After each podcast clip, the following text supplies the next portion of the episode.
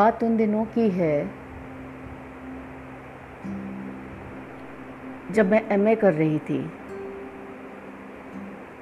और मुझसे एक सीनियर दीदी थी वो डबल एमए कर रही थी और उस टाइम वो साइकोलॉजी में एमए कर रही थी। उन्हीं दिनों वो हमारे घर बहुत आया करती थी। घर थोड़ी दूर पर ही था उनका। तो कई बार वो मिलने आ जाती थी, कभी मैं उनके घर चली जाती थी। तो कॉलेज के बाद अक्सर हम लोग का मिलना जुलना होता था, फ्रेंडशिप अच्छी थी, जबकि वो मुझसे सीनियर थी, लेकिन मित्रता बहुत थी।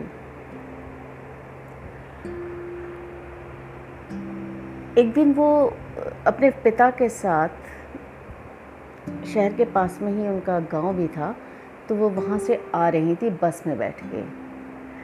और फादर उनके हाल फ़िलहाल ही रिटायर हुए थे। तो वो किसी सरकारी अच्छे पद पर थे और अभी रिटायर ही हुए थे। कुछ ही महीने हुए थे रिटायर हुए।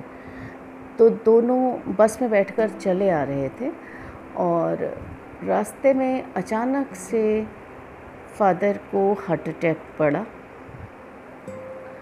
और वो बेटी अकेली थी उनके साथ में और बस में बहुत भीड़ थी। बस वाले से वो कहती रही कि इस चौराहे पे रोक दो, यहाँ पे डॉक्टर पास में है, वहाँ पे ले जाए। लेकिन, रोडवेज़ बस तो रोडवेज़ बस है। उसने सुना ही नहीं, वो कहते रहे और उन्होंने चौराहे पर उनको उतार दिया। हार्ट अटैक की हालत में वो अपने फादर को लेकर चौराहे पर उतरी। वहाँ पर लोगों से चिल्लाने लगी, रोने लगी, जब तो लोगों ने किसी तरह मदद करी, रिक्शे पे उनके फादर को डाला, किसी तरह हॉस्पिटल ले गए और हॉस्पिटल ने उनको मृत घोषित कर दिया। ये एक डेढ़ घंटे का जो स्ट्रेस था उनके ज़िंदगी में, एक ऐसा चेंज ले आया, जिसको मुझे देखकर अच्छा नहीं लगा। लेकिन कुछ नहीं कह सकते। भगवान ने क्या सोचा है किसके लिए? कुछ नहीं कह सकते। वो हॉस्पिटल अपने फादर को ले गई। उनके भाई अपने ऑफ़िस से फ़ोन करके बुलाया, आए और इस बीच सब देखा, मृत घोषित हो चुके थे। और वो लड़की जैसे बस वाले के समय में चिल्ला रही होगी मदद के लिए, और वो एक्सेप्ट करना भूल गई कि उसके फादर नहीं हैं। वो इस चीज़ को एक्सेप्ट नहीं कर पाई। पिता का अंतिम संस्कार भी हो गया। बारह तेरह दिन भी पूरे हो गए। उसके बाद एक दिन वो मुझे मिली रास्ते में। उनकी मानसिक स्थिति जो थी वो अच्छी नहीं लग रही थी मुझे देखकर। समझ में आ गया था कि ये अभी नॉर्मल कंडीशन में नहीं है। फिर भी मैंने उनसे हाल चाल पूछे तो बहुत हाँ उन्होंने मुझे अच्छे से समझा उमझा बात को। बोली, मैं आपके घर आती हूँ। उनके, ठीक है, आइएगा। मुझे लग रहा था कि मेरे घर आके पता नहीं क्या, कैसे बिहेव करेंगी, क्योंकि अभी नॉर्मल कंडीशन नहीं लग रही है। लेकिन फिर भी इंसानियत के नाते में कहा, ठीक आइएगा। वो मेरे घर आई। और literally she was talking in the abnormal voice उनकी वॉइस जो थी, अपनी जिस वॉइस में वो बोला करती थी, वो तो आवाज़ थी ही नहीं उनकी। लेकिन वो बड़ी एक कॉन्फिडेंट लड़के की तरह बोल रही थी कि यस वो अभी सब कुछ करने ही वाली हैं जैसे। और बहुत ज़्यादा कॉन्फिडेंस में थी कि मुझसे, चलो, तुम लोग कुछ करना चाहते हैं हम लोग? मैं कहा हाँ मैं तो करना चाहती हूँ। बोले, क्या करना चाहती? हूँ मैं कहा, मैं सोशल वर्क करना चाहती हूँ। बोले, चलो, ठीक है, एक जो है, एक एनजीओ खोलते हैं और ये है, वह करके उन्होंने मुझे सारा प्लान आउट बताया और बोले कि, ठीक है, तुम एग्री हो? मैंने कहा हाँ ठीक हूँ, मैं भी उस वक्त एम में थी, जोश भी था कुछ करने का। मैं कहा, चलो, ठीक है। और वो इतना लाउडली बोल रही थी कि अंदर से मेरी मम्मी भी निकल के आई, बोली, कौन बोल रहा है इतने ज़ोर ज़ोर से? तो बोली, अरे, ये बोल रही है। बोली हाँ। तब जो उन्होंने इसकी शक्ल देखी तो मम्मी का थोड़ा सा टेम्परेचर जो था टेम्परामेंट जो था वो जो गुस्से में जा रहा था, वो नॉर्मल हुआ। लेकिन उन्होंने भी ये सोचा कि इतना, इसको अचानक से ऐसा क्या हो गया कि नॉर्मल उस चीज़ को जो है वो एक्सेप्ट नहीं कर पा रही है। और एक्चुअल में वो एक्सेप्ट नहीं कर पाई थी। खैर, वो बार बार जब भी मिलती थी, एक बार उन्होंने मुझे उसके बाद अपने घर बुलाया। मैं ना चाहते हुए भी उनके घर गई। और घर पे उन्होंने बोला, बहुत अच्छे से आदर सत्कार करा, बहुत समझाया। और तब भी वही था कि चलो एनजीओ खोलेंगे और ये है, वो है, खूब करते रहे। लेकिन जब भी वो और जब वो मैं उनकी वो चाय बनाने गई, उतनी देर में उनकी भाभी बोली, ये पागल हो गई है और सबसे लड़ती फिर रही है। कल किसी लड़के को पीटाई है और परसों वरसों उसने माली से झगड़ा कर लिया है और ये इस तरह से काफ़ी रोड पर भी झगड़ने लगी है और ये पागल हो गई अब तुम इससे मत बोला करो। तो मुझे भी सुन के घबराहट हुई कि ये क्या हो गया। बोले, अरे पापा की डेथ हुई है, उसके बाद से पागल हो गई है। घर में रहने लायक नहीं है, सबको मार पिटाई कर रही है, सबसे लड़ रही है। मेरा घर खाली करो, मेरा घर खाली करो, कर रही है। तो खैर, वो थोड़ी देर बाद जब चाय लेकर आई तो मुझे उनकी भाभी की बातें दिमाग में कौंध रही थी।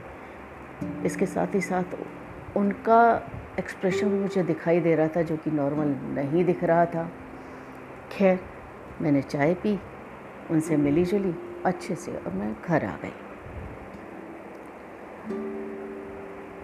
और इस बीच उन्होंने NTT का, नहीं सॉरी माफ़ करें मुझे। उन्होंने एल टी का एग्ज़ाम दिया था।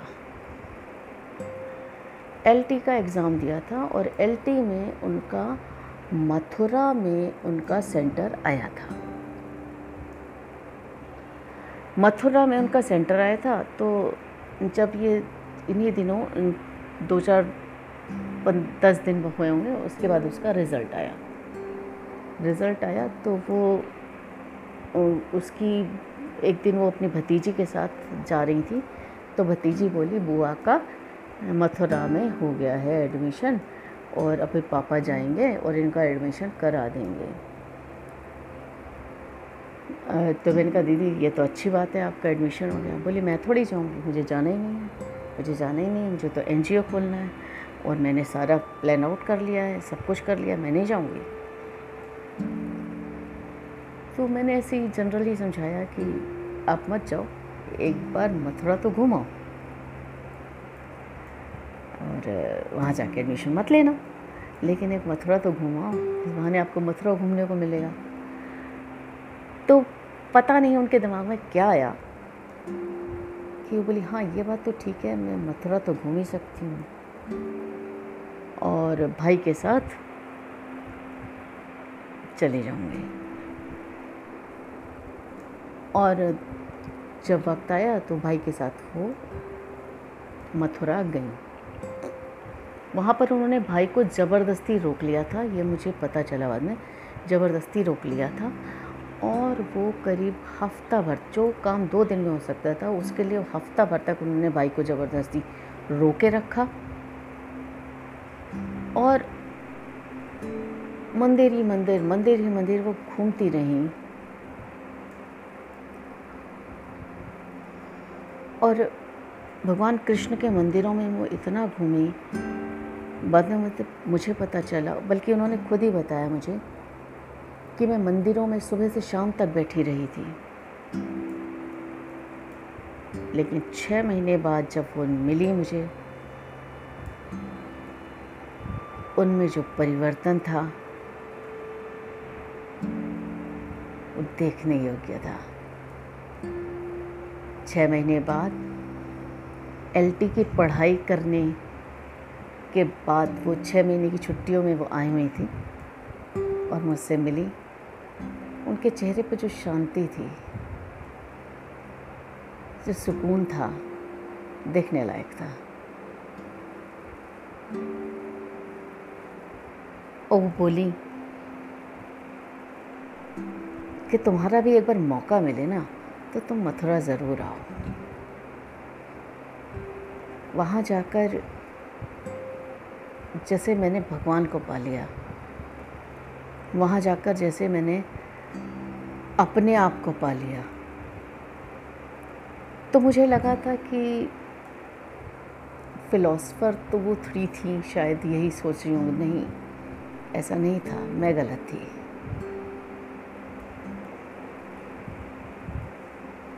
मंदिरों के पॉजिटिव वाइब्रेशन से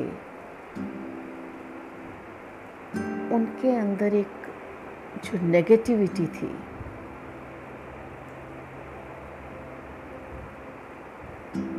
वो एकदम से गायब हो गई। शायद उस तीर्थ यात्रा ने उनको मरने से बचा लिया। वरना वो शायद किसी पागल खाने में जाने लायक थी। इवन दो एक बार तो उनको नींद के इंजेक्शन भी दिए गए। उसके बाद भाई भाभी ये सोचने लग रहे थे कि शायद इसको हॉस्पिटल में ही एडमिट करना पड़ेगा। माँ परेशान थी कि इसकी शादी कैसे होगी। लेकिन कुछ सालों बाद मुझे मिली। और वो कहीं सरकारी नौकरी में इस टाइम पोस्टेड हैं। अच्छी शादीशुदा ज़िंदगी जी रही हैं। भगवान उनको खुश रखे। लेकिन कभी कभी हमें जो डॉक्टर्स नहीं दे पाते, जो समाज नहीं दे पाता, शायद वो भगवान की शरण दे पाती है। यह मुझे महसूस हुआ उनको देखकर। और ऐसा लगा कि शायद जहाँ सब चीज़ें असफल हैं। वहाँ पर सिर्फ़ भगवान ही सफल हैं। धन्यवाद। अगर यह सच्ची घटना आपको पसंद आई हो तो मेरे चैनल को लाइक कीजिए, सब्सक्राइब कीजिए और शेयर कीजिए। धन्यवाद।